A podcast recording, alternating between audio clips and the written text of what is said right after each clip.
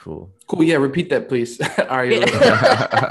The bit about NFTs. If you don't yeah, mind. like, like I like the other day I sat down and and, and I read up about NFTs because I was still confused about what they were and what the inherent appeal of them is.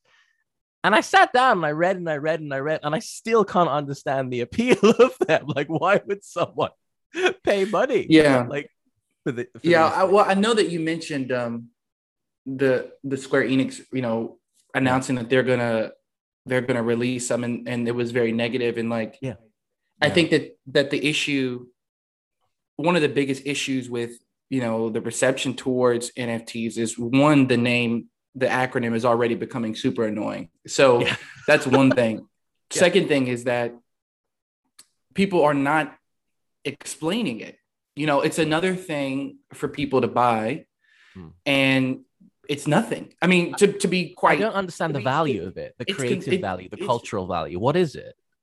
Well, I, I- you know, we might as well get into like my my opinion on it is that it's supposed to be a stepping stone, right? It's supposed to be a, a conceptual stepping stone that's supposed to disturb really fiat currency, who owns, who is able Concept to profit, right? Yeah. Like I think I think I think that is supposed to be the conceptual like the coolness of it is that it's it's going to disturb this current system of money and and help usher in Yeah. this cryptocurrency that's supposed to empower you know uh third the third world essentially and people who Supposed to. are disadvantaged that, that's like that's supposed to be the concept but what all i see on twitter are these hideous this hideous artwork these hideous apes, right? And so I've taken it out of my like I've gone out of my way to like highlight actually really really great artists and great inventors in the space,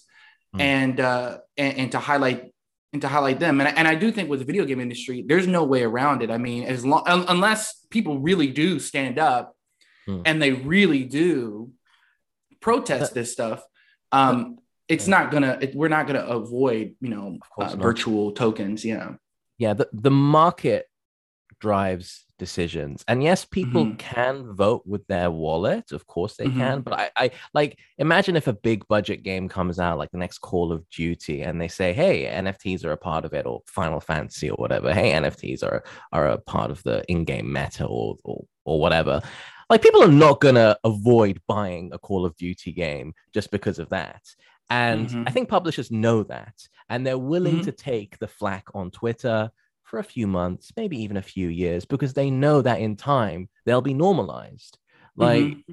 it, there'll be an initial upstorm as there is now, but in due time, Well, like mo- yeah, and most of the protesting that's going on online isn't like it isn't it isn't good. Like they're not good arguments. They're just like f these guys, you know, Mm. most of the time. Mm, And uh, yeah, so it's not it's not moving. It's not convincing. I don't think the protests are. And then I also feel like uh, yeah, they they know that people will buy it. And Mm. the issue is not the technology. The issue Mm. is consumption, right? The issue is that we have created this global culture of Mm. buying things, whatever it is. You know what I mean?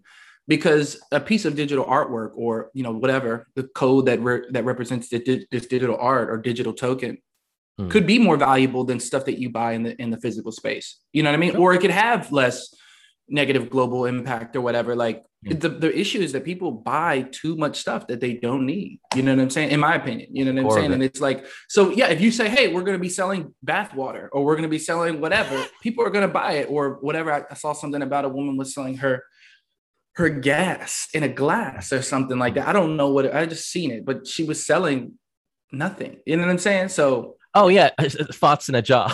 yeah, yeah, yeah. she was getting like forty thousand dollars per per fart in a jar. Come on. You know what I'm saying? Yeah, that's like it's amazing. crazy. That's amazing. yeah, but like- but like um yeah like i try you know i i try to read up about it as i said and um i i for me the appeal of, of nfts is not there but i try not to ground my opinions based on twitter discourse because twitter inherently is a place where you can't go into a topic in particular depth literally can't. Yeah. yeah you have you have 240 characters and it by its very nature, because you know you have a little like button, it, it sort of in- incentivizes a sort of group think, right? Because you know, um, uh, people want to fit in and they want to sort of kind of coagulate onto a common opinion, and yeah, a lot of people will sort of you know it's it's a way of having an opinion without having to do too much research onto it i still need to do my read up uh, reading on nfts the um the, the, the possible negative impact to both um, culture and um, I guess the environment. I, I, that's the main sticking point I see a lot of people bringing up is that NFTs harm the environment. Um, and I just need to read up on that. I, I, I need to see the research papers. I, I just want to have a more sort of in depth, thorough review of what they represent and what they are, really. Because mm-hmm. I'll be frank with you, I'm still mostly in the dark about NFTs. yeah. Yeah. Kai, what do you think? Anything? I think you guys pretty much summed it up. I'm with Arya as well. Like NFTs, blockchain, crypto, I, I guess it kind of all falls in line in the same thing. Yeah. I have the gist of what it's about, but I yeah. can't really sit here and like thoroughly explain to you and break down all the idiosyncrasies about NFTs, blockchains, etc. Yeah, um, I have a uh, I have an essay coming out pretty soon um, with a publication about it, uh, and so hopefully that covers a lot. And it's got a little bit of the pros and cons on both sides. It's got a little bit of the environmental stuff, and uh, I actually took a couple months just researching crypto. And what's crazy is when this is a couple years ago, so it was when you know it, it the, the the dialogue has not evolved to where it is now about it and so you know i was trying to find can someone just explain to me what cryptocurrency is and its value simply and you'd be surprised man the people who are bitcoin buyers or people who are on twitter you just ask me explain me what it is just tell me what it is so i can think is this a reasonable investment for me and a lot of people can't mm. and um yeah, it's a it's part of the reality. And and and also the other thing is, in my opinion, it it in most in, in a lot of spaces, it is a straight scam. You know what I mean? Like I, I I I like to think that I take a balanced approach to it where I'm like, okay, this could be a cool concept. This could be a cool idea. This could be utilized in a cool way. I could see how I could utilize this in a cool way. Yeah. But I also know that most people don't do that. And that yeah. most of the time in these companies and stuff like that, it's gonna be a total, total, total scam. Like oh, cool. so many people are already getting ripped off and will continue to get ripped off. You know what I mean? So yeah, it's one of those things. It's like, you know, it's kind of like uh I, I kind of compare it to Instagram in a way. You know, it's like Instagram, you could build a really good following. You could maybe make some money off Instagram, mm. but it's a, it's a total scam. Like yeah. facebook's utilizing your data. They're exploiting you probably you know what i mean? You you're gonna get uh you're they're gonna have analytics. They're gonna think okay you like to see this so we're gonna show you this. You're gonna be totally used as disposable. No, but could you do something useful on instagram? Yeah. Nothing is free. Like if if you know if you're using a service and you're not paying for it with money you're paying for it with something else. Yeah um, generally it's your personal information or just your time and that's that's more valuable than your money really. Um, definitely. Yeah nothing is free. Nothing is free. Yeah. Everything so maybe we can uh, maybe we can um we can come back to it after after you guys you know sure. kind of yeah. Yeah um, i need to do my reading and i i you know i i feel wary about them probably because most of the opinions i've read about them have been negative and i don't understand the appeal of them um but at the end of the day, I still need to do my research on them, and I try and and I'm not going to sort of assert my opinion and bang my fist on the table before I do that. So, sure. yeah, basically, sure, yeah, um, we get we can come back to it later. For sure, for sure. Um, but yeah, I uh, the Matrix. I, I that that's the topic yeah. of discussion. Um, yeah, it's a um, good good segue. Good segue indeed. Um, so I guess, guys, what did, what did you think overall about the new movie, um, The Matrix Resurrections. I always have a bit of a mental blip when I try to remember the name Me of it. Too, I was like, it's like the Matrix yeah. Re- Resurrections. It's one of them, right? Yeah, I'm like, oh shit, that is it's Resurrections. Oh yeah, yeah okay, yeah. yeah. Kai, you want to start off? Yeah, I can start. Uh, overall, I, I would say I did like the movie. I did see, uh, you know, most reviews, and the feedback wasn't the best, yeah. but I, I, enjoyed it, man. Um, I thought they did a great job of kind of tying the story back to the original three, but also mm-hmm. giving you that leeway of it could possibly be another one. And I think, you know, for me, I always was like, when I first saw The Matrix come back, mm-hmm. I was wondering, I was like, well, why would you make exactly? Yeah. And why would you make a sequel for it? Because you, the Matrix is already, you know, a rabbit hole in itself. So it, it's kind of hard to put a cap on a concept like the Matrix. And usually, when you come back with a fourth version or a third version after so many years, you're trying to put that that yeah. ending bow on the Matrix, but it's something that's ever going, if that mm-hmm. makes sense. So, but I thought they did a great job of of bringing the conversation back to the uh, the series overall. Mm. Yeah, I, I mm. I I agree pretty much with all of that. Like, um, it really felt like they had something to say with this movie, and there's been a lot of criticism is that that it feels like a cash in. I felt like anything but.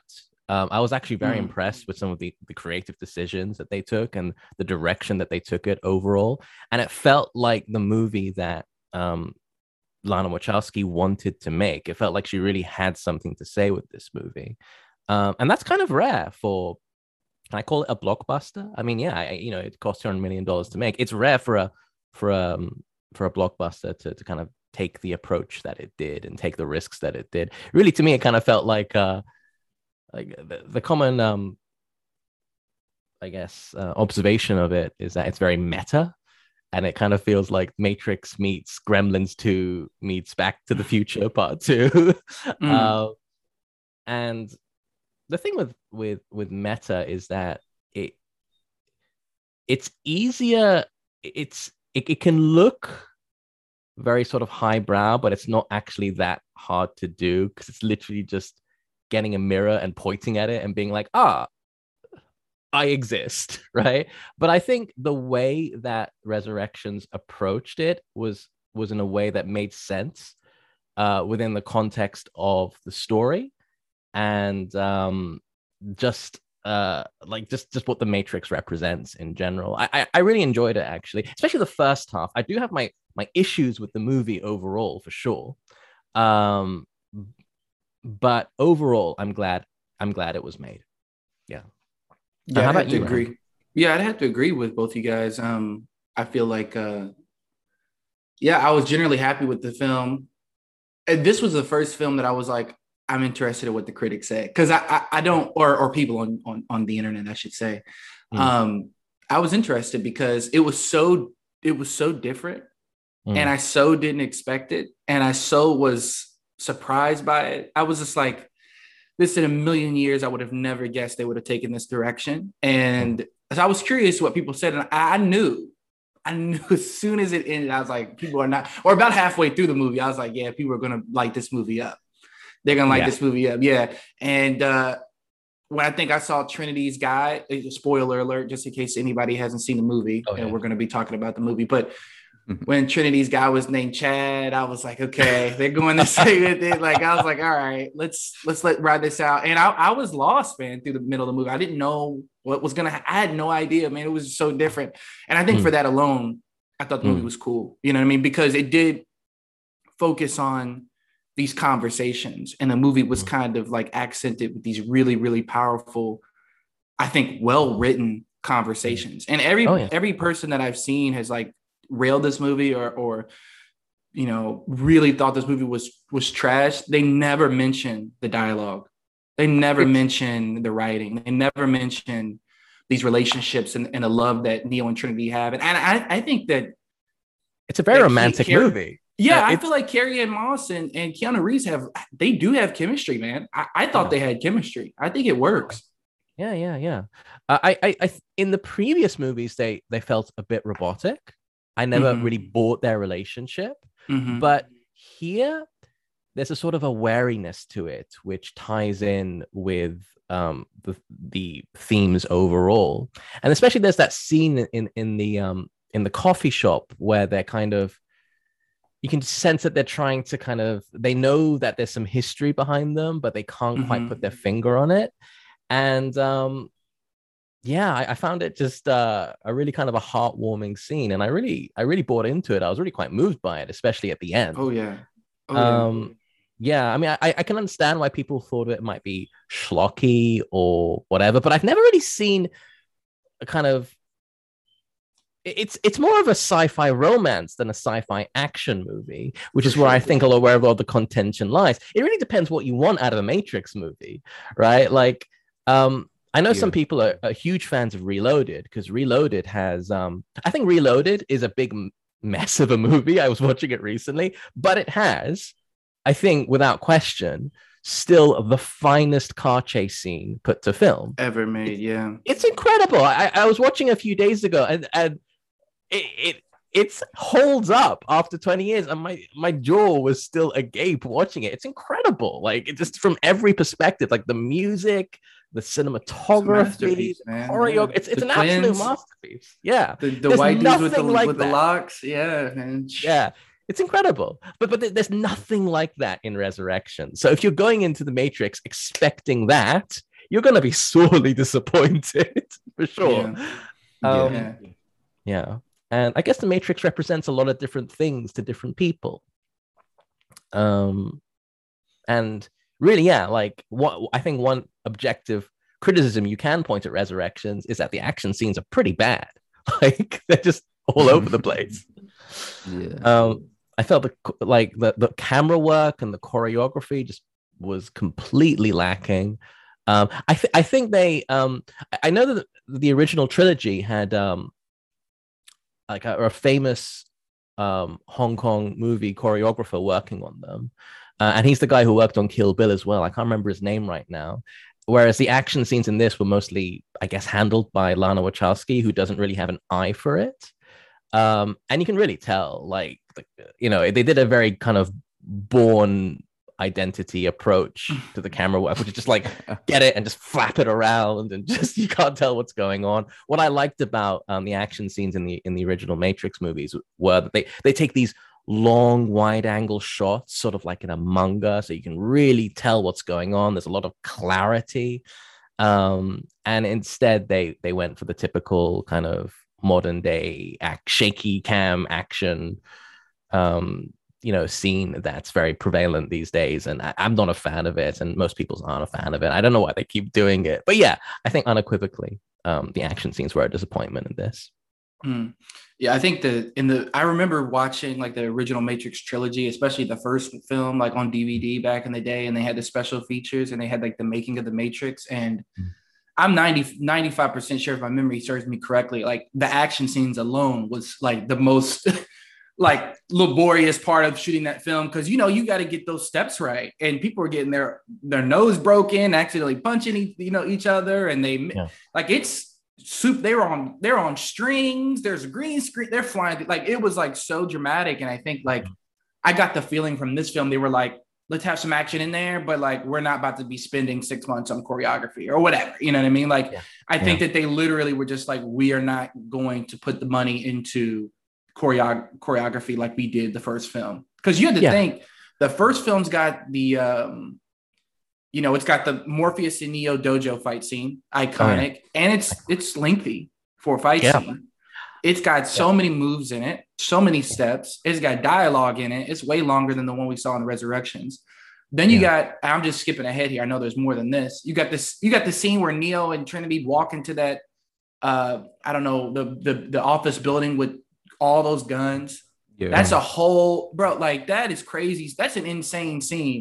Then you got the scene where they're on the rooftop. Then you got the scene where they fight, where Morpheus fights uh Agent Smith in the uh in that old hotel or whatever, where he's inside the wall and the agent busts through. Bro, that is crazy, man. That is insane. Then the budget is high.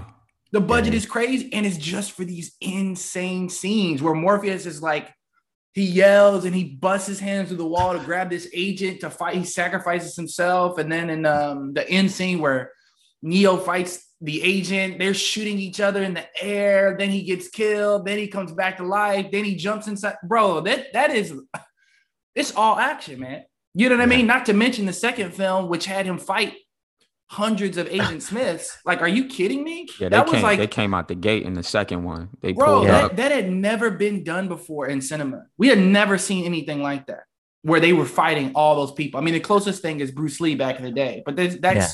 that's a That- that's this is a whole different league, man. You know what I mean? When Neo fought the Merovingian in that little Facts. Yeah, museum or whatever he was in, and they he was using the weapons off the wall, then he stopped the bullets a minute. Bro, I'm about to Yeah. run outside, man. This Jeep was Reloaded has some amazing action scenes. I mean, um, both in terms of execution, but in terms of you know creativity. Like, yeah, the the Agent Smith scene. uh, Even at the time, I remember the CG being a little bit wonky, but just and and now especially it does stand out. But just the from a pure conceptual standpoint, like it's absolutely bonkers. Like, what the hell am I watching here? And it's great for it. I find that that um kind of the the Neo versus Hundred Smith scene so entertaining. It's just like insane, uh, like the level of creativity that went in and, the it. camera work, like when he's, it's just, I mean, wow, man, wow. yeah, yeah. I could watch that movie anytime and just be like, man, wow, what an incredible, just amazing, insane film. You know, Same. I think the the Matrix Four is like it, it it's a it's like a layering piece to to I think the three because like what Ram was saying is very I think the writing and the dialogue is what really made it, but you have to have seen you know the first three and Oh, really yeah. be invested into the story to really get into it versus like I think the first definitely the second well, even the third, like to your guys' point about the action scenes, you could just throw somebody those films and they'll be able to enjoy them. But I don't know if you can throw them this last one and Oh, they're yeah. not going to get all the flashbacks and they're not Sure. going to get when Neo's trying to beat the bullet and then my man's explaining to him why he can't beat it and he's breaking down the levels of the matrix and then talking about handlers and it, it- it's a lot of you know layered dialogue within sure. the film that if if you're not into it you may not really rock with it it, it asks a lot of the viewer. I mean, first of all, you, you have to you have to know what happened, not just in the original movie, but the sequels. So Mm. just off the bat, its appeal is much more limited. And even then, like, you know, it, it's it's not for all Matrix fans. It's it's it's kind of it feels like a coda to the to the Matrix series as a whole. yeah And I really enjoyed the themes that it tackles, like um, you know, the idea of a creator um being absorbed or by their own creation, which is certainly, I guess, what Lana Wachowski felt in regards to the Matrix. Mm. Um, it's about getting old, right? It's it's uh, it's about a lot of things. It's a it's a very thematically rich movie, um, and the dialogue is sharp, and there's a, lot of thought went into it. But yeah, it, it's not for all Matrix fans, and even then, it demands that you watch these three other movies, so its appeal is going to be much much more limited. Um, I I think bringing it back to the original Matrix, for me, just the first Matrix as a standalone movie is pretty much perfect. I don't think that movie ever really needed any sequels. And I think Mm, it still stands to this day as one of the sci- finest sci fi or even just movies in general. It's certainly in my top five. Um, for sure, mine too. uh, like because just just bringing back to the original matrix that that it's you know it sounds cliche to, to say it but it, it really was a game changer um there's a there's a clear pre and post matrix when it comes to both sci-fi and also film in general. Like any movie where the camera is sort of panning around in slow motion and it's it's so commonplace now. But that all started with the matrix um, and the themes that it explored and just the general style and vibe of it were completely unique and, and, and new at the time. It was so fresh. I think um, new audiences won't be able to appreciate the impact that the original matrix made. And having being there in 1999 and, and experiencing that is really integral to um, understanding resurrections um, because it, it is about a creator being absorbed by their own creation it is sort of you know the white whale um, devouring ahab it, it it is you know, to understand what they're going on about in Resurrections, you had to have been there in 1999. And I guess um, you kind of have to be a bit old to, to get this Mm. movie. Um, Yeah, I definitely think that they. I agree with you. I don't think they really spoon fed anything. I mean, I think that the dialogues do explain the movie, but they didn't make it easy. I don't think. Like I had to immediately go back and watch it. I watched it uh, close to three times, and I was like, okay, okay, those because I had some questions. You know what I mean? And um, why certain decisions were made, and why, like, I I, I was trying to understand, like what was the reasoning for that? Or why did this happen? And i don't think that they made it easy. And i think that either one of two things happened. Either a viewer was like you know i don't remember what happened in the first three movies so you know i don't like this movie. Or they were like oh that was nice.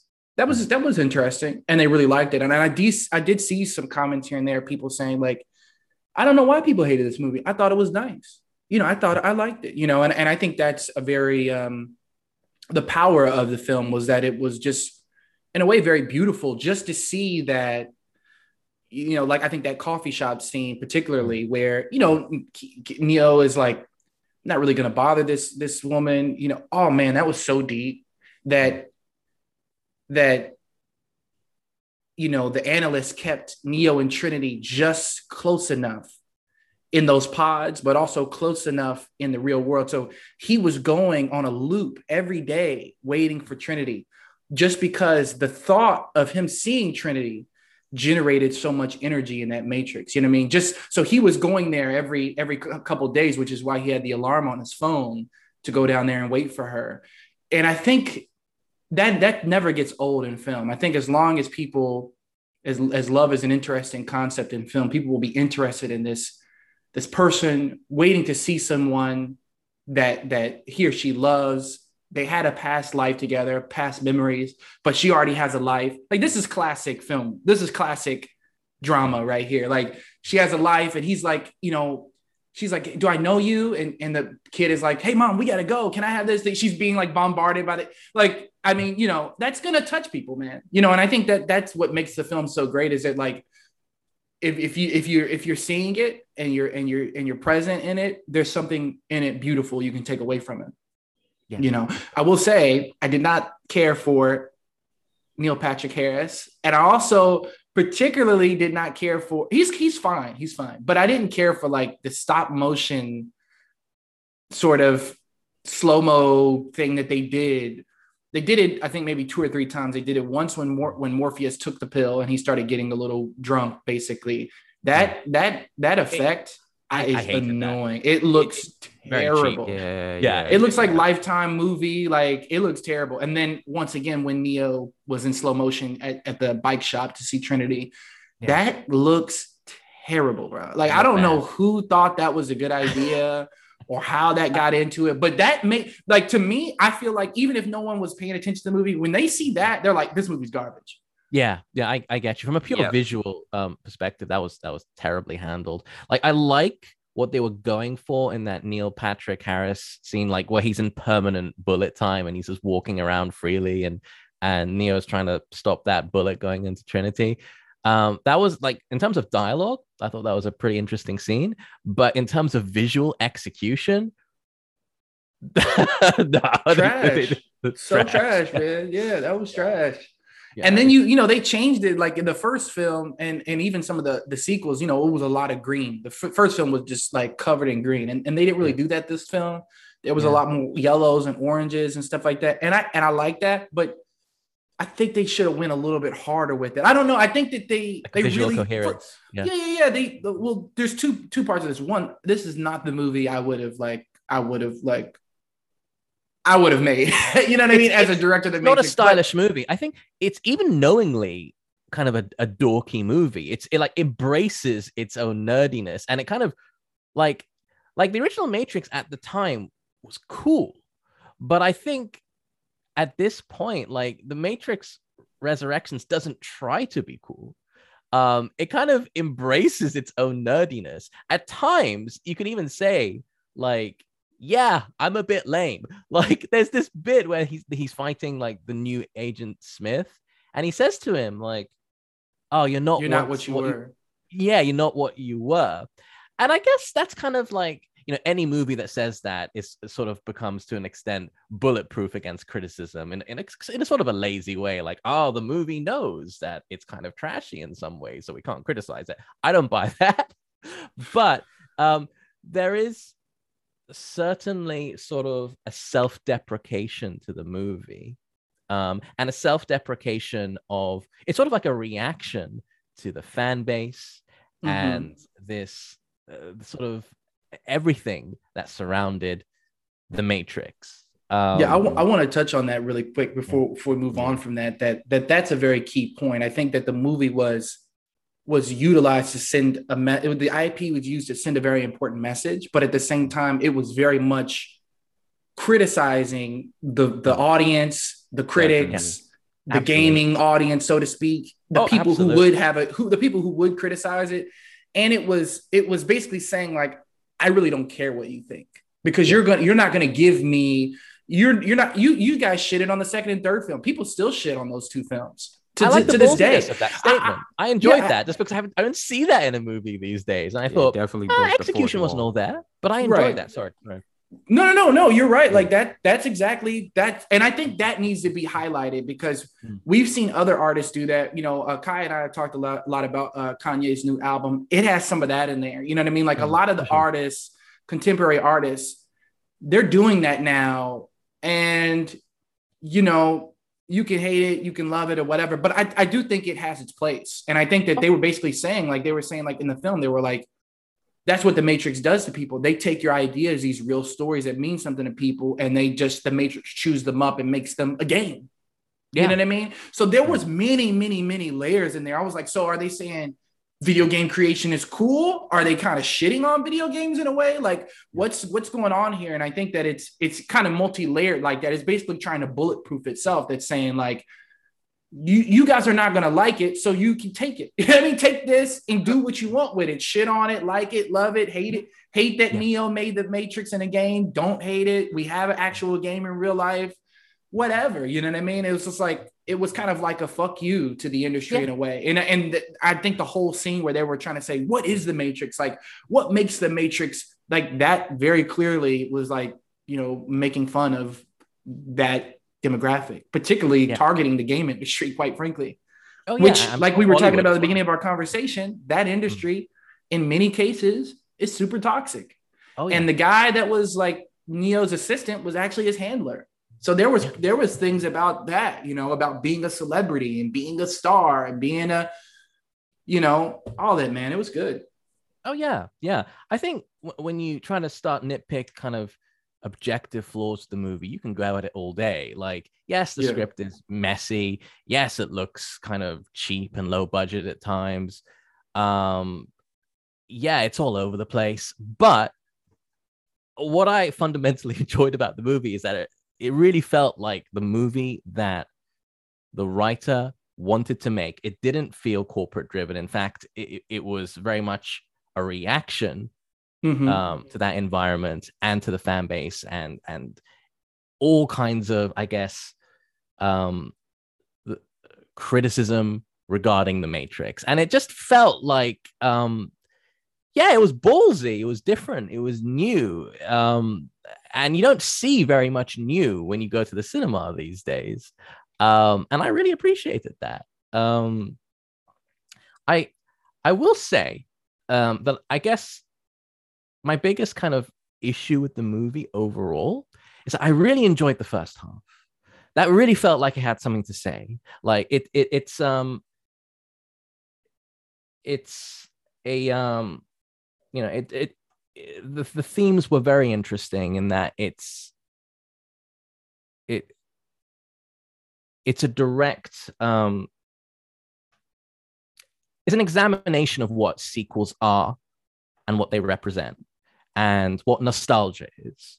But then the second half is just straight up nostalgia baiting. So the first half is this kind of deconstruction of nostalgia. And the second half is just, hey, here's some nostalgia. And it felt very disjointed. I honestly felt like you could have, this didn't need to be a movie in some ways. I felt like this would have been better served as like a 30 minute, 45 minute special um, that focused on the stronger points of the movie and maybe ended it a bit earlier. Um, but I don't know how you guys feel about that. No, I kind of I that's an interesting point you brought up. Like I feel like something like the Matrix, man, like they could have created a sequel. They could have just done something a little more. It didn't necessarily have to be a movie mm. that came that that is the quote unquote sequel because it's yeah. a lot that you can do with the concept of the Matrix in general. You mm. know, whether it be through a video game or or a certain right. uh, simulation or virtual experience. It could have been like a pop up art show or something. It could have been anything yeah. that that created this quote unquote sequel. Mm. And I feel like that would have kind of, you know, shook things up a bit more. You know, if they wanted to have a similar impact that the first movie had, because to your guys' points with the first movie, it's like a clear, okay, pre Matrix, post Matrix, and art that does that in general always takes an approach that hasn't really been seen before, or at least hasn't been seen in such a long time. Mm-hmm. You know, so yeah, no, I agree. I agree with that that idea, you know, mm. going in that direction. I'd, I'd, have to say, man, like I, I actually prefer the second half of the movie more because, first of all, seeing Neo not like Niobe, not Neo, yeah, complete. What's going on? Don't mm. like that. You know what I mean? I don't care for that one. And two, honestly, I didn't care so much for the scenes of the office people like doing what they do. Like I, I that that I, I I like the purpose it served, but mm. I honestly can't can't stand to watch too much of that. Like them in the office talking about what's the mate. Like no, that's like a YouTube video joke thing. Like it's cool for the movie, but I like the second half more once he actually goes to the the, the you know the desert or the real the real world where mm. he where he actually has the conversation with Bugs about what's been going on, what what's been happening, and she's like, you know, the Matrix got turned into some other stuff by by mm. people, you know. And then mm. when you realize, like when you find out that um, that the uh, the the I think the best scene probably is when Neo goes to the coffee shop to meet the analyst and get oh, yeah. Trinity back. That's the best yeah. scene, I think. And, That's sort of where everything comes to a head. Yeah, I, I thought the ending in general left on an emotional high. Mm-hmm. Um, and, and and really that for me, it, it, it gave the whole series a sense of uh, finality that mm. was sorely missing, I think, from uh, Revolutions. I thought the way Revolutions ended was so just meandering and disappointing, and I've been kind of been waiting for a more solid, concrete, fulfilling conclusion to this series in general for like more than a decade, 20 years now. And I think for me, at least, I really got that um, with Revolutions. I thought the final shot um, tied it all back up to the first movie in a, in a really beautiful way. I know some mm. people don't like it, but for me, it really hit home. Especially I was on the edge of my seat, man. Hmm?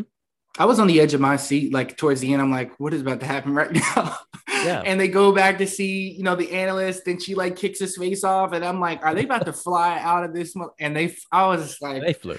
They I flew. was shook, man. I was shook. I was like, man, I don't even know what. Wow. I, I love that. Mm. Um, I, I know a lot of people are upset at um the movie's political angle, and um, you know, when I when I saw I mean, I I saw Revolutions. Sorry, Resurrections. It's it's so easy to get mixed up. I saw Resurrections um, a few days before the worldwide re- release. It came out a bit early in Japan, so it was before the whole online reception to it. And even then, I was like, okay, this is going to um, upset certain uh, people with specific political perspectives. It's unquestionably a political political movie. You can't avoid you it. Think but then so? again, The Matrix always has been. Yeah, I mean, you know, like the first thing that Neo sees in in, in the original Matrix is wake up Neo, right? The, mm. the hmm. movie ends with wake up by Rage Against the Machines. So to then go and 20 years later criticize the Matrix of being woke well, I mean, the, the, the movie kind of created the term in the first place. Um, like, But is that Yeah. political though? I don't know if that's political. it depends on your definition of political. I think Right. people are definitely um, reading things into it that aren't there. Like um, when the comparisons were made to the Last Jedi, I was like, okay, I I, I- get it now. It inevitably means that some people are going to put it on a pedestal that doesn't deserve, and some people are going to read things into it that are simply not there and use it as a bashing pole for their own, you know, political interpretations of the movie. But I think, yeah, The Matrix has always been to an extent about liberation. Um, Yeah, I see what you're saying. absolutely, and and that is a political concept. I don't know. Um, I mean, I think it's more of a spiritual concept for the most part. I Yeah. You know what I mean? Like, I- I- that too, though. I think there's Yeah, elements of I, that too. I think I think of course, you know, it's it's it's this and that, right? Like it, either way it could go. I, I totally understand the, the political sentiment, and of course, politics is a big part of how people live. But yeah, yeah, and I think, but you know, I never thought really of the Matrix as a political film. None of the films. I never thought that it, there was really any politics in the sense of government voting, certainly not. policy, Yeah, yeah, yeah. No, yeah, but like right. polit- but but but but like people and institutions and push and pull between you know bodies like i think that is a, a very consistent theme i do understand i did see people saying this is woke or this is not that woke or whatever Mm. which yeah, yeah. really like you know what i mean like what does that even mean you know what i'm saying and and and Right. and when did being awake become political recently like after matrix 3 you know what i mean? Like after the third film like post 2010 like we started using this woke terminology which i guess has been synonymous with uh political awakening of some kind whatever. Yeah. i mean what is it really? I, I, I guess my contention here is is that why has political become such a um such a loaded term? Because political is just a difference in opinion and a difference in perspective. And whenever you say political, there's a negative connotation attached to it. And I I, I don't necessarily agree. I mean, I, I think that, you know, clearly there are a set of values driving the movie. saying. Yeah. Mhm. Um, and they're fairly consistent throughout all the movies, and that's fine. Um, but I, I, I guess really in the social media age where um, it's become so easy to go into an echo chamber to reinforce your own Mhm. opinions, is Mhm. that when you see an opinion that kind of goes against your own, it's become much easier nowadays to go to like-minded people and rail and bash and get the pitchforks out when um really like one of the core themes of the movies as you said is liberation. Um and that can be spiritual or political or in so many aspects. And i would have just liked to see a conversation about it. Every time i see um this sort of controversy surrounding wokeness in a movie. It's always so frustrating to see a bunch of people go to like minded people and make the same tired arguments when instead, you know, I, there's no crossing of lines. There's Mhm. there's no interesting dialogue to be found there because you're just repeating yourself to other It's a very it's a very interesting point, and I want to I want to mention one thing, and I- I'd love to hear Kai's thoughts on this. I mean, I, I think one thing is what is so I, I do believe the medium is the message, and so when we do hear, first of all, there's two parts to this. One, when we when we're on social media, it's very mm. high probability that that you and I and Kai are all getting very different truths. You know, we're getting different Right. realities, right? Because our Yeah, feeds yeah, and yeah. our mm-hmm. algorithms and whatnot. So that's always something to keep in mind. And I, as a side note, I also think that that's partially why everything has become so divisive and people have such a hard time getting along, is because they're being, for lack of a better word, programmed by a very, very dense algorithm algorithmic structure that that other person is not getting. So they're Mm. being engineered differently in a way, but somehow the same. So uh, that's that's the first point. The second thing is is I think like what is the what is the purpose of someone producing a piece of content that calls the Matrix films or any other project woke or political or or what are you trying to really say? Are you saying that this film not you particularly, but I'm just saying people who, who make this criticism and use this as a point of, of negative criticism. Are you saying that the film is negative propaganda pushed by a government or corporate media in order to dumb? I mean, what are you trying to say? You got to be very Right. clear. You just can't say this is political and therefore it's bad. And I think that Right. when, Right. when we do hear this is woke, this is garbage, so it's woke, it's probably being, I'm just guessing, probably being wrapped in this, for lack of a better word, I'm doing air quotes right now, conservative, right wing sort of sentiment that's saying Mm. that the liberal order is penetrating the film. This is just what I hear. Okay. You know, I'm just kind of, kind of, kind of typecasting here. And so that's their argument really is that Yeah. it's, it's, it's focusing on a, a, a quote democratic liberal slant and therefore that's bad or whatever the case may be now i do think that if you do any research on the history of the film industry the history of hollywood propaganda is a very very real thing right and Mm. a lot of movies maybe i would go so far to say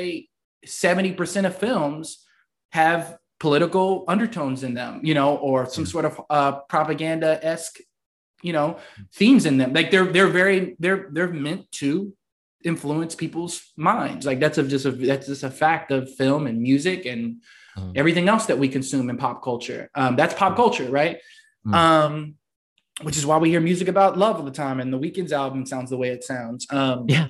so so you know i think that when it's political people need to explain that. What are you really really saying and and what are the implications of the impact of those sorts of things? And i think like to kind of bring it back to the matrix uh, i don't i don't think it was a, a political film. I did feel that there was some more dashes of quote feminism in there we had Hmm. trinity take more of a leading role in this film we had Trinity, you know, kind of had the last word in the film in a way. She even said, you know, she was kind of being bombarded by these kids in this family life, which were not real, by the way. They were Mm. like these swarm dead, still in the pod people. Like they weren't even, they might have even been programs. I don't even remember. But, you know, the family life was not ne- necessarily exalted in this film. Trinity's independence and, and living this life with Neo, you know, was was kind of the utmost priority. So I, I don't see that it was political in that sense, but I do see there were some feminism vibes in there. There were some, and and the typical, you know, um, I think. Oh, I, there is one thing I think. I think it was a, a lot more criticism of corporate culture because Oh yeah. people were kind of pissed that Hugo We- Weaving wasn't in the film, and I mean, yeah, it is kind of heartbreaking. But the new Agent Smith is who he is because he's a Silicon Valley douchebag. Oh yeah. He- And he's I- the I- young I- guy. I That, really that like the actor who plays him as well. Um, I'm not sure if you've seen Mindhunter or on I haven't, but I've heard he's in there. Yeah. yeah, Is he I really like Jonathan. He's fantastic in it. I it- for me actually uh, having Jonathan Groff playing Agent Smith was um one of the highlights of the movie. Um, actually, I really liked all the new actors, especially um Morpheus. Whenever he was on Yeah, Abdul screen, Mateen is dope. he is amazing. He brings Yeah. this really sort of manic energy into every scene he's in. Um, and I think when in the second half, one of the reasons I didn't enjoy the second half as much is because he's just like a bunch Not of in particles. What Yeah, the he's what like- the what? How I think he's such a good actor. He's so charismatic. He's in Candyman. He does a phenomenal job. Mhm. He's a he's a great actor. How is he not in that final act? Yeah. Somehow. Yeah. I mean, what? He he's got this awesome yellow fit in one He part of the movie. He's got this great red fit in the dojo scene. Where is So he in the rest of the movie? What the hell? this is this is actually one of the reasons I, I felt a bit spoiled in the second half because in the, the first half establishes establishes these really cool characters who I want to know more about. Like, who is this fusion of Agent Smith and Morpheus, and like, what is mm. he about? And I really wanted to get to know this character better, but he just kind of falls to the wayside. And it's like, let's bring back Niobe, that Deep. Mhm. interesting character that everyone loved. And I'm like, no, give me more I time with Morpheus. Um, it, it, it was one of the frustrations I had with uh, the Matrix Revolutions, actually, because the first two Matrix movies established these cool characters, especially the first one, of course. And then in Revolutions, it introduced you to all these guys in Zion who you don't care about. And it spends the Mhm. whole movie in Zion with them. And it's like, no, I don't want to see this. Um, so yeah, yeah, like I, I think that's somewhere where just in terms of ca- like character development, that's somewhere they, they the movie kind of dropped the ball because I really wanted more time, especially with Morpheus. He was so cool. He was so cool. He's really Mhm. cool. Um, Kyle, what do you think, think- about? Yeah, go ahead. Go Sorry, ahead. Go ahead. Uh, no, Arya, go ahead. No, yeah, yeah. Go ahead. the point about um, whenever a movie is branded political or woke or whatever, the most frustrating thing is that that completely consumes the conversation around the movie, and it becomes so hard to see it for its merits. Um, that's exactly what happened with the Last Jedi, and I don't like the Last Jedi, and it's not because of its perceived wokeness, but because I think it's um it's a messy movie that doesn't understand the characters. Um like it felt like especially with like for example Luke Skywalker it felt like um who is this person? right? Uh, it when you're making the I guess eighth movie in an ongoing series, you know, there's a lineage there, and you kind of have to stay true to who these characters are. And I felt like they they had their own idea for them, and it was just incredibly jarring.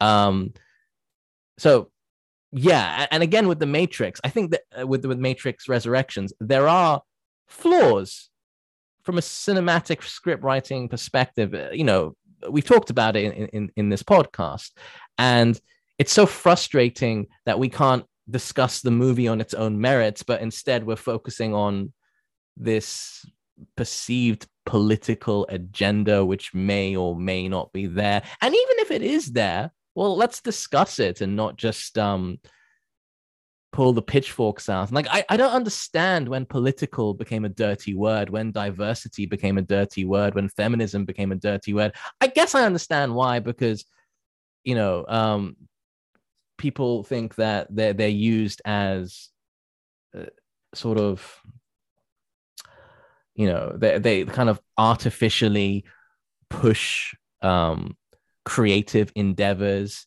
into a into a very forced direction. Uh, and i understand that frustration but um sometimes i think people are just seeing things that that simply aren't there. Um, and that's very much the case with the with the matrix resurrections i think.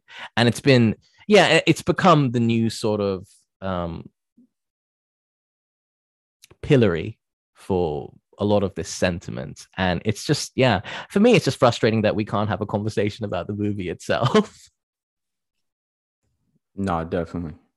Mm. No, I, I, definitely see what, what both of you guys are, are definitely saying. And Mhm. it's funny because like the Matrix, I felt like it it broke that fourth wall Mm. and it commented on conversations that we're having now. Yeah. Like Mhm. that, that's what I got out of like some of the dialogue, especially that that ending scene with my guy when he was explaining to him how society even ends up Yeah. in that matrix you know like dialogues like that and that's why i kind of appreciated the movie and i think this goes to ram's point of like you know we all see a certain algorithm so we're all we- you know we're all being fed certain data depending on tendencies so we're all coming Right. into the matrix looking for kind of different things at least Mhm. for me you feel Yeah. me so like i'm Yeah. looking at the white rabbit on old girl's shoulder and seeing her walk through this door of light and you know and then going back to the first movie when there's little tidbits of oh well you're not you know in kansas no more or follow dorothy or whatever have you but that is to arya's point of okay you we're all geared on one algorithm so you know we're all going to come in with different perspectives. We're all going to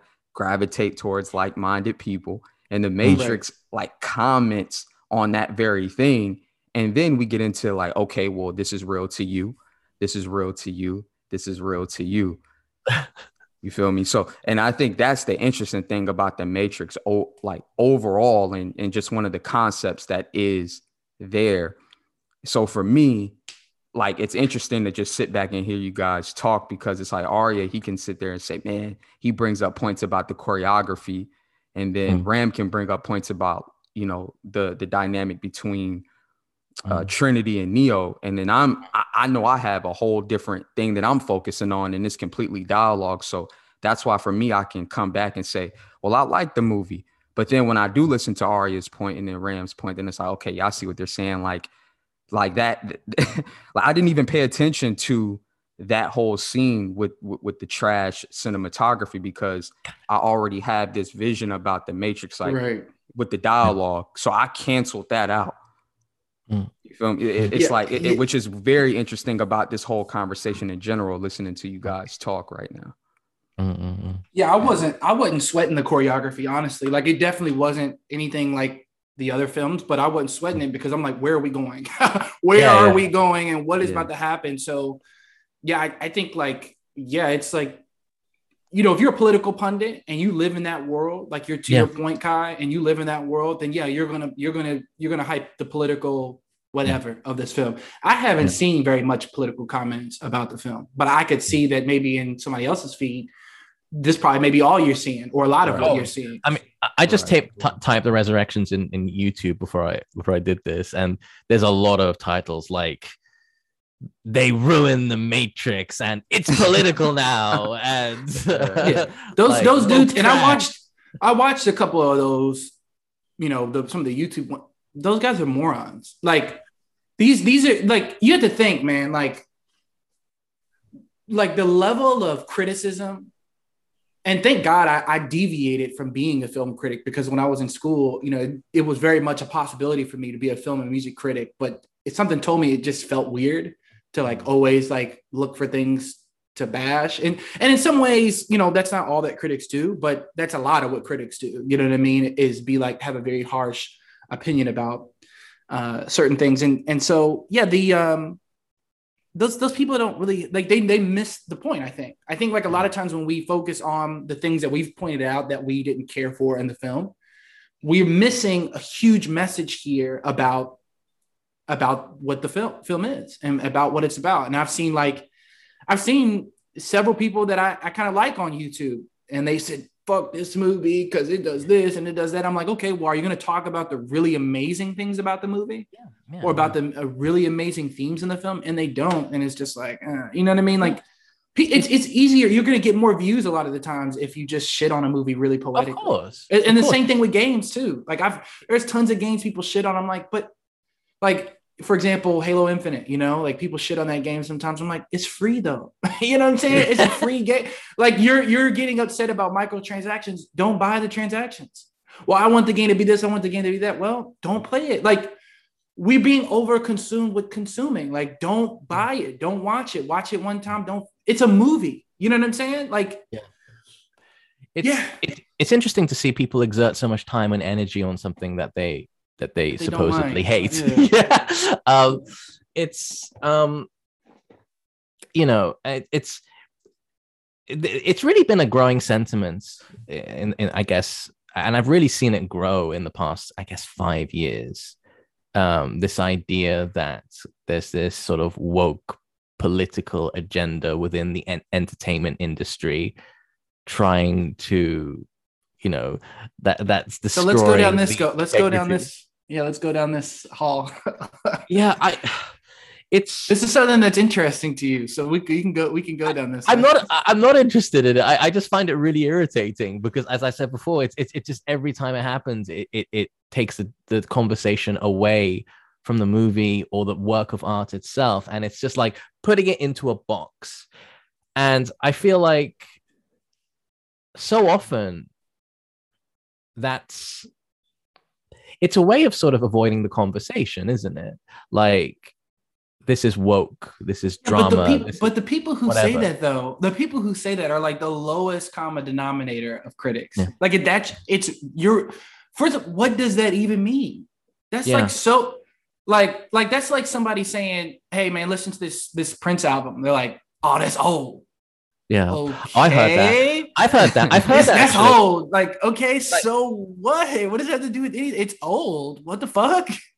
you you know i um i i'm a i'm a teacher like i you know i, I teach a lot of private students and um that's something i get sometimes from from um, high school students so like i try to introduce them to some music from the 60s 70s 80s or even 90s and they're like that's old therefore it's not good i'm like what kind of rationale is that There is no rationale. bizarre. I find it incredibly bizarre, but it, it seems increasingly commonplace. um, I know I sound very kind of old man shaking his his his hand at the clouds, but like I don't know when the sentiment started gaining traction, but um, the idea that something is not good because it's it's it's kind of gone past its sell by date is for a creative work. It's like we're not talking about a carton of milk here. we're talking, you know. Yeah. Mhm. Yeah. Yeah. Yeah, I mean, like, come on, man. Like these people, and and and that's what one thing I really like about you, Arya, is that like you you you really strive to keep a level headed about things, and you really strive to keep a balanced, more neutral stance about things, and you and you're willing to hear the other side. And I, I really, really, I find it admirable about you, and I feel like more people should should have that quality about themselves. And and uh, you know, I, I- see some of those things in Kai as well because I I meet a lot of people, and we talked to Nolan Bushnell about this, and he was like, "Yeah, the worst thing you can be is stupid and enfranchised, right? You could be a, an idiot that has some sort of influence, right?" And he was saying that he felt that people are so, uh, what was the word he used, Kai? They're so uh, entitled Right. Yeah. And stupid. And he, he was saying you'll be stupid into your 50s and 60s. You know, you're Absolutely. it's I- not like, I- we're all yeah. making mistakes all the time.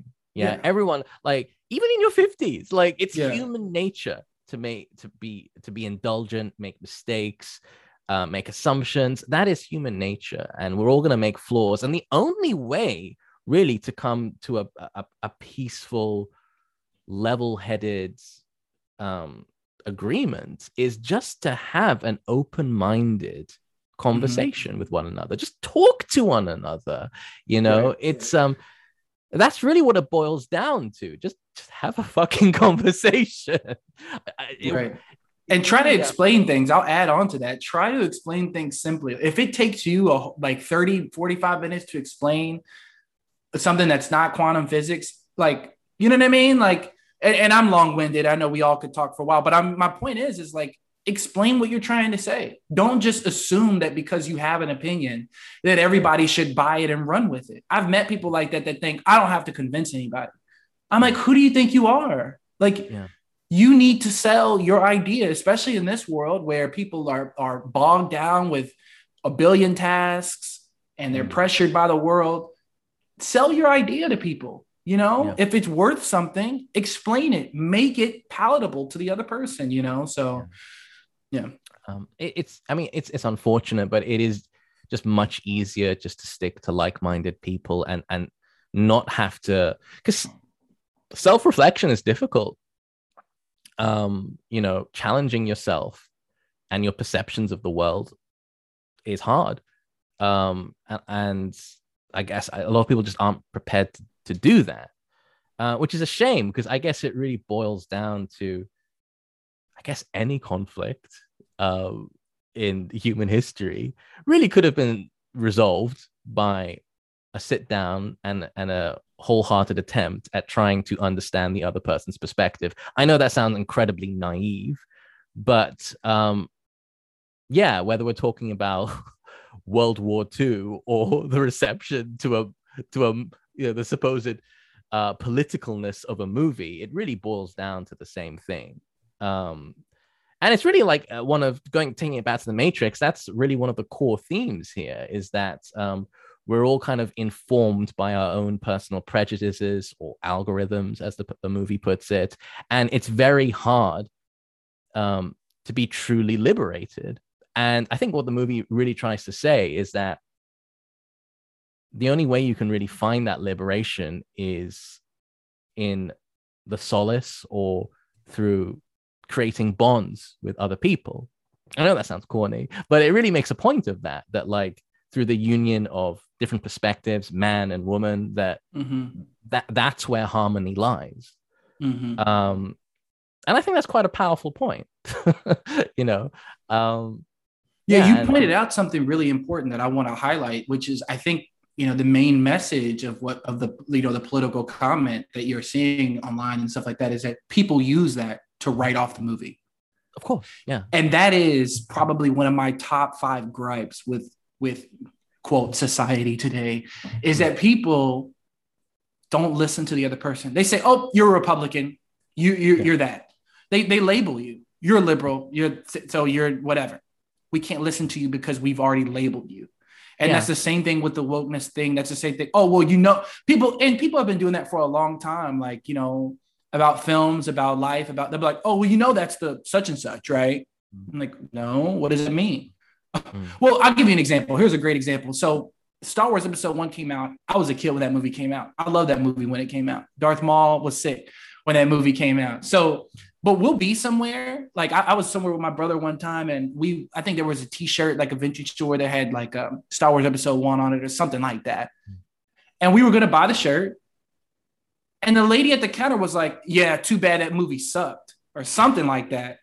Yeah. Bro, that that you can find people like that in every state in America, man. You'll just be walking down the street like, yeah, too bad the director's garbage. Too bad his last three albums suck. Like, dude, first of all, I didn't even ask for your opinion. Mm. But that's that sort of jerk attitude that people have really, really, really started to get hyped up on in the last couple of years. Um, probably uh, having a lot to do with social media. Um, and what have you. But yeah, it's Such it's this idea that we we, we don't want to explain and really dig into why this film truly bothers us or how it makes us feel or or what it what the implications are politically, for example. We just say it's yeah. political. Therefore, it's garbage. And I yeah. think that we need to stop doing that with films. We need to stop doing that with each other. Everything. Yeah. I, I think the fact that it's had such a um, strong reaction is it's clearly touching on a sensitive point for a lot of people. And you can either put it in a box label it, call it trash, call it whatever, and move on with your day. Or you can try and unpack it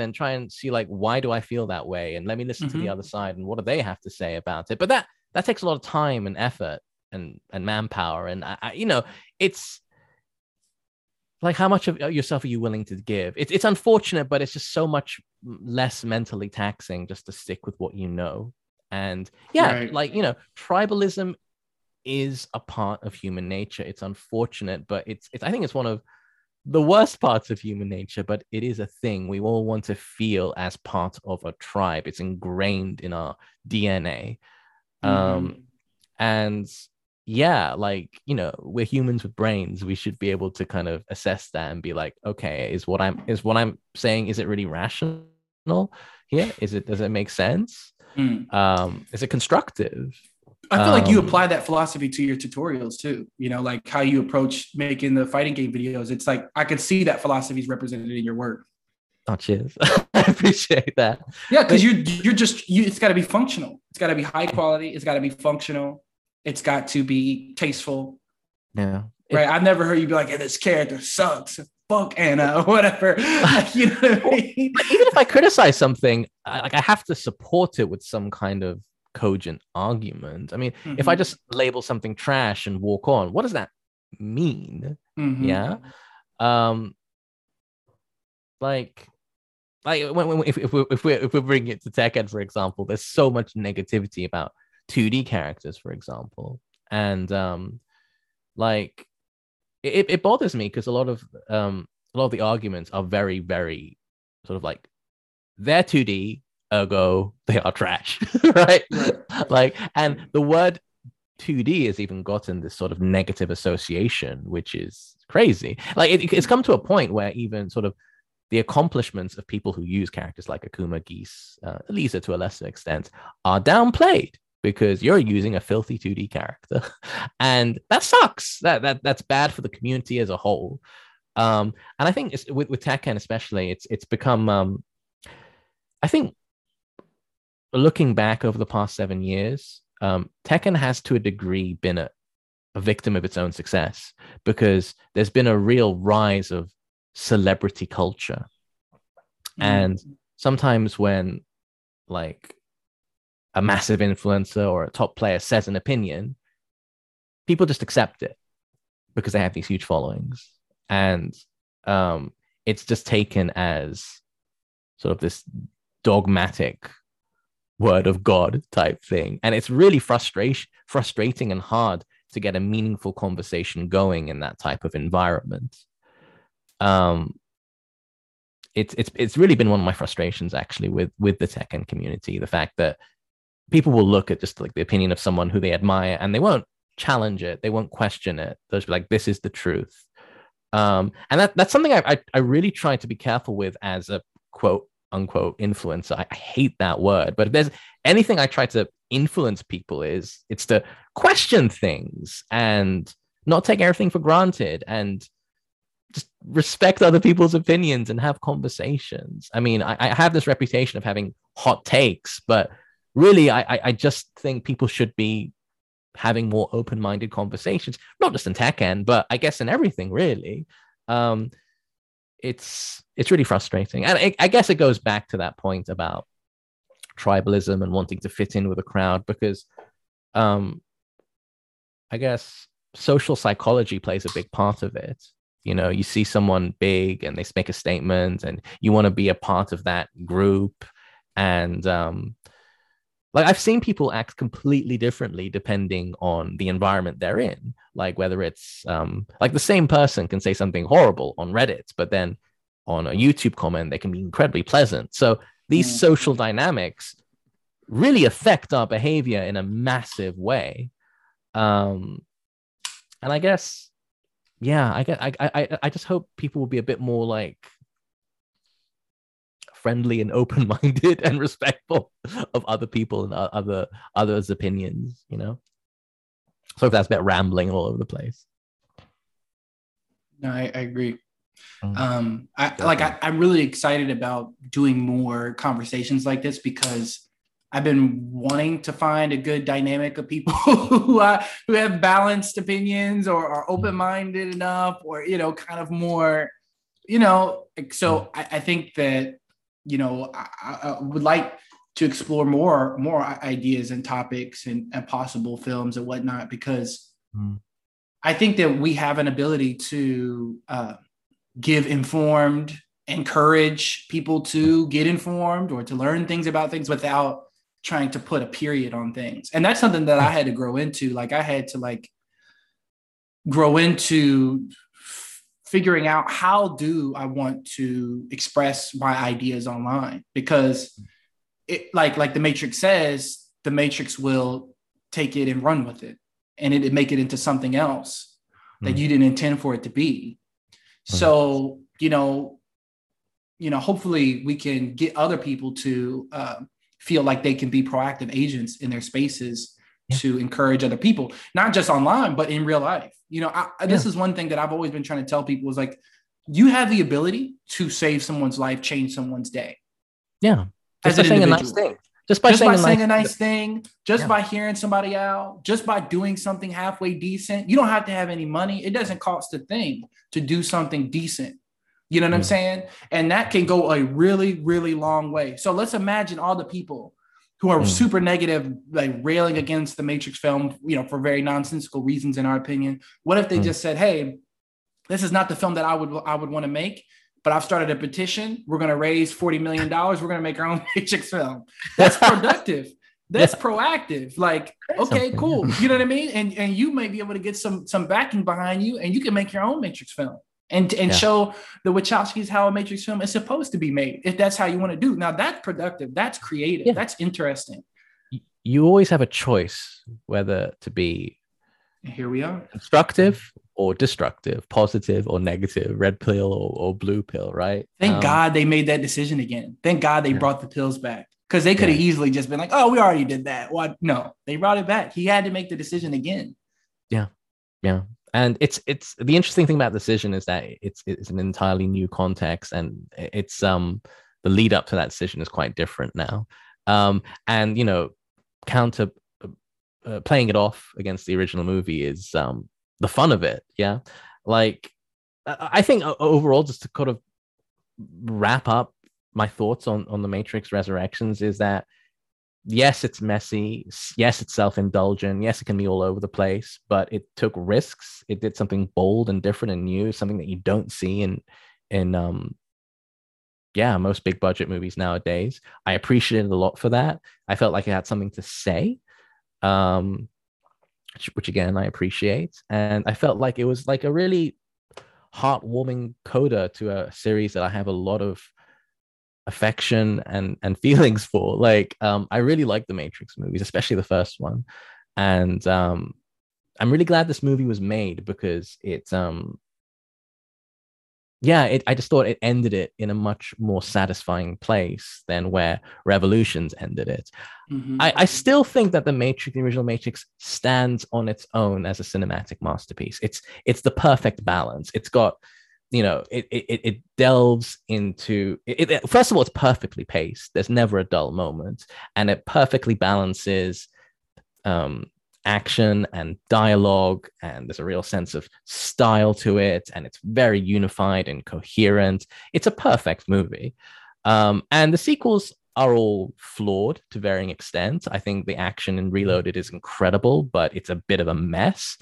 Uh, I think Revolutions is um, the weakest one. It's it's, it's um, takes you know it's I, I'm not a huge fan of introducing a bunch of characters in, in in the third sequel and not you know it just feels very aimless. And um, I'm not a huge fan of the direction they went with the action of that too.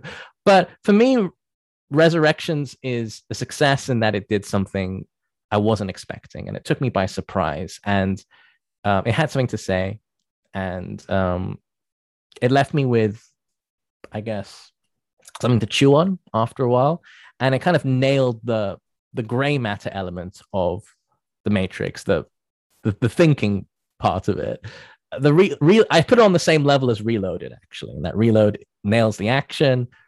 Resurrections um, delves into more interesting topics at the top you still have the original which is the perfect fusion of everything but overall i'm glad it was made and um yeah i liked it Yeah, I have to agree. I, I, I really enjoyed the film. I think it was important. Uh, and I think it had a lot of really important messages in it. And I think a, a one big thing that stands out now is that you know we forget Yeah. what we're doing. You know, we we forget why we started. You know, and sometimes it's good to have a reminder, and it's good to have friends that Mm. come back to get you when you fall off the path. You know, and and, and straighten you up. And um, I thought it was a great film. I thought it was great that it was made. And uh, I don't know if I would like them to make another one. I think they kind of i think it's a good place to end it i think it's a good place to end it really i think that final Yeah. shot kind of nails it it brings it back to um the first movie Yeah, I think so. I, I- can't imagine them doing another, but regardless, loved it and looking forward to seeing Spider Man, even though it's been spoiled all over Twitter already. I'm kind of salty about that, but here we are. Man, yeah. you know I, i'm salty like about what? Who who who proved that? Like y'all just gonna just spoil it? I what i did is i have a muted words list on my twitter and it's like I need everything you can imagine. It's like Spider Man, Spider Man, Marvel, Tobey Maguire, Andrew Garfield, just everything, know you right? And I still got spoiled. Do you know Oh why? wow, I went, really? I went to YouTube and some like dickheads are just like clipping bits from the ending, and they're like, "Hey, who? Look who shows up in the last ten minutes of the movie." I'm like, "Why would you put this on YouTube?" It's like yeah, this. that's whack. Ah, so and of course, it That's has crazy. a billion views, and it, it's ah, it's so frustrating. You cannot avoid spoilers unless you just live in a cave these days. And like I, my job is Mhm. YouTube, so I can't avoid not logging into YouTube. Yeah. so it's very frustrating. And it's, frustrating if if you live in um, Japan. I don't know about you, Ram, but like we, for, for me, the movie didn't, didn't even come out until yesterday. It's three weeks late here. Um, so I'm gonna try and watch it. Hopefully, maybe maybe today actually. oh, I thought you already saw it. No, I haven't seen it yet. I haven't seen it yet. It just came out That's yesterday crazy. in Japan. Yeah, a lot you saw it, right, late. Kai? Yeah, I saw it. Yeah. It's dope. Yeah. No, yeah, I liked it. I thought it was good. Yeah, Good. I think I think Marvel movies are all like they're all dependably good. Like th- there's very few of them which I would point out and say like like that's a masterpiece, but they have a really solid formula at this point, They and do. they're all like it's very rare to go to a Marvel movie like that was trash. Like no, they're all going to be fairly consistent. right, Mhm. right. I wish DC had that. Yeah, I wish I because I, I personally like the DC characters a little Oh, more too. than Marvel, but their movies some reason just don't turn out the same. Man, I gotta be honest with you guys. When I saw Batman Superman, I enjoyed it, and when I saw Justice League, I also enjoyed it. And I saw both of them in theater. Oh. And seeing the Justice League and the Flash and Batman, that shit was dope. I don't know if you guys Same. saw it in the theater, but I would be surprised if you did and still thought that movie, those movies were crap. And I, of course, these are more movies that I hear people say these suck, da da da da. But uh, yeah, seeing uh, Steppenwolf in Justice League, don't know if you've seen it, it's just off the charts cool, Right. man. It's Yeah. insanely dope. But but but I, I feel where you're coming from on them. I mean, Marvel films are uh, in a, in a whole nother league, of course. They Right, got right. they've got an incredible system down, and yeah, most of the films I really enjoy. I haven't seen the actually. I, there's a lot of Marvel films I haven't seen. I haven't seen a couple of the Iron Man movies. I haven't seen Thor movies. I haven't seen the Eternals. I haven't seen any of the new Spider-Man movies. You know what I mean? So Mm. I've just kind of been following the Avengers series for the most part. But I haven't even seen Age of Ultron or whatever. It's, Yeah, it's, it's probably the weakest one. It's it's a bit messy, Age of Ultron, but yeah, I think I've probably seen most of them at this point. Um, probably missed a few. There are so many at, at this. Have you seen Shang Chi? Master. No, Kung that's Fu? what I wanted to bring up, Yeah, and, I, I've seen and I, that too. it looks cool. I want to watch That one's it. dope. That one's dope. And that's crazy. Their budget wasn't even that high on that. I think they had like one of the lower budgets for Marvel movies, and it was still Mm. like hard. Mm. Crazy. I th- I think I I read up that they had um like a really good choreographer for, and that's such a Mhm. that's that's such an important part of action sequences. I I don't know why um, a lot of Hollywood movies do this, but they seem to think that a good action scene you can just kind of walk in there, shake a camera about, and then and then and then later on fix it up with a bunch of CG. When like no, it's, It's, funny, it's tried funny and- you mentioned that because like I, I've taken like classes where they like that's how you do it when you don't really have much to work with. You know, they tell you, man, get close to the camera and we're gonna bump it and swing it back and punch it late, you know, lay the camera on the ground, stomp at it. but it looks funny when you see that on the big screen and you could tell. Yeah. But yeah, choreography, man, having a great choreographer. all about is choreography. Yeah, it's, it's, it's huge. yeah it's like it's why hong kong action movies are some of the best because you just have like trained knowledgeable martial artists under the guidance of someone who knows how to make moves feel like they have impact and weight to them. Like yeah like th- there's a real art to it. And it's it's kind of disappointing because i feel like the matrix sort of ushered in an era of higher choreography standards in um in the movie industry. And that's sort of fallen by the wayside. And for me recently and, and for me that's what it represented to see that shoddy camera work in the action scenes in matrix um resurrection Yeah. uh, was a disappointment because it's like oh well, at this point we've just completely forgotten the art of choreography in these big budget movies when even the matrix is falling by. Um i really hope it comes back. And for that reason i do want to watch shang-chi because I, I really appreciate good choreography in, in action scenes. No, the fight scenes were, were, were dope in, in that. Mhm. I can honestly say, yeah. Shang-Chi is incredible. It really is incredible. And, and it's fresh. It's very fresh Marvel film. It doesn't feel like all the other Marvel films. Not that those aren't fresh too, but it's like it's its own film. You know, it's really cool. Mm. Any closing thoughts, Kai, on the Matrix talk? No, I mean I pretty much uh, uh, agree with with both of you. I think you guys put a nice bow to the conversation. Mm. Yeah.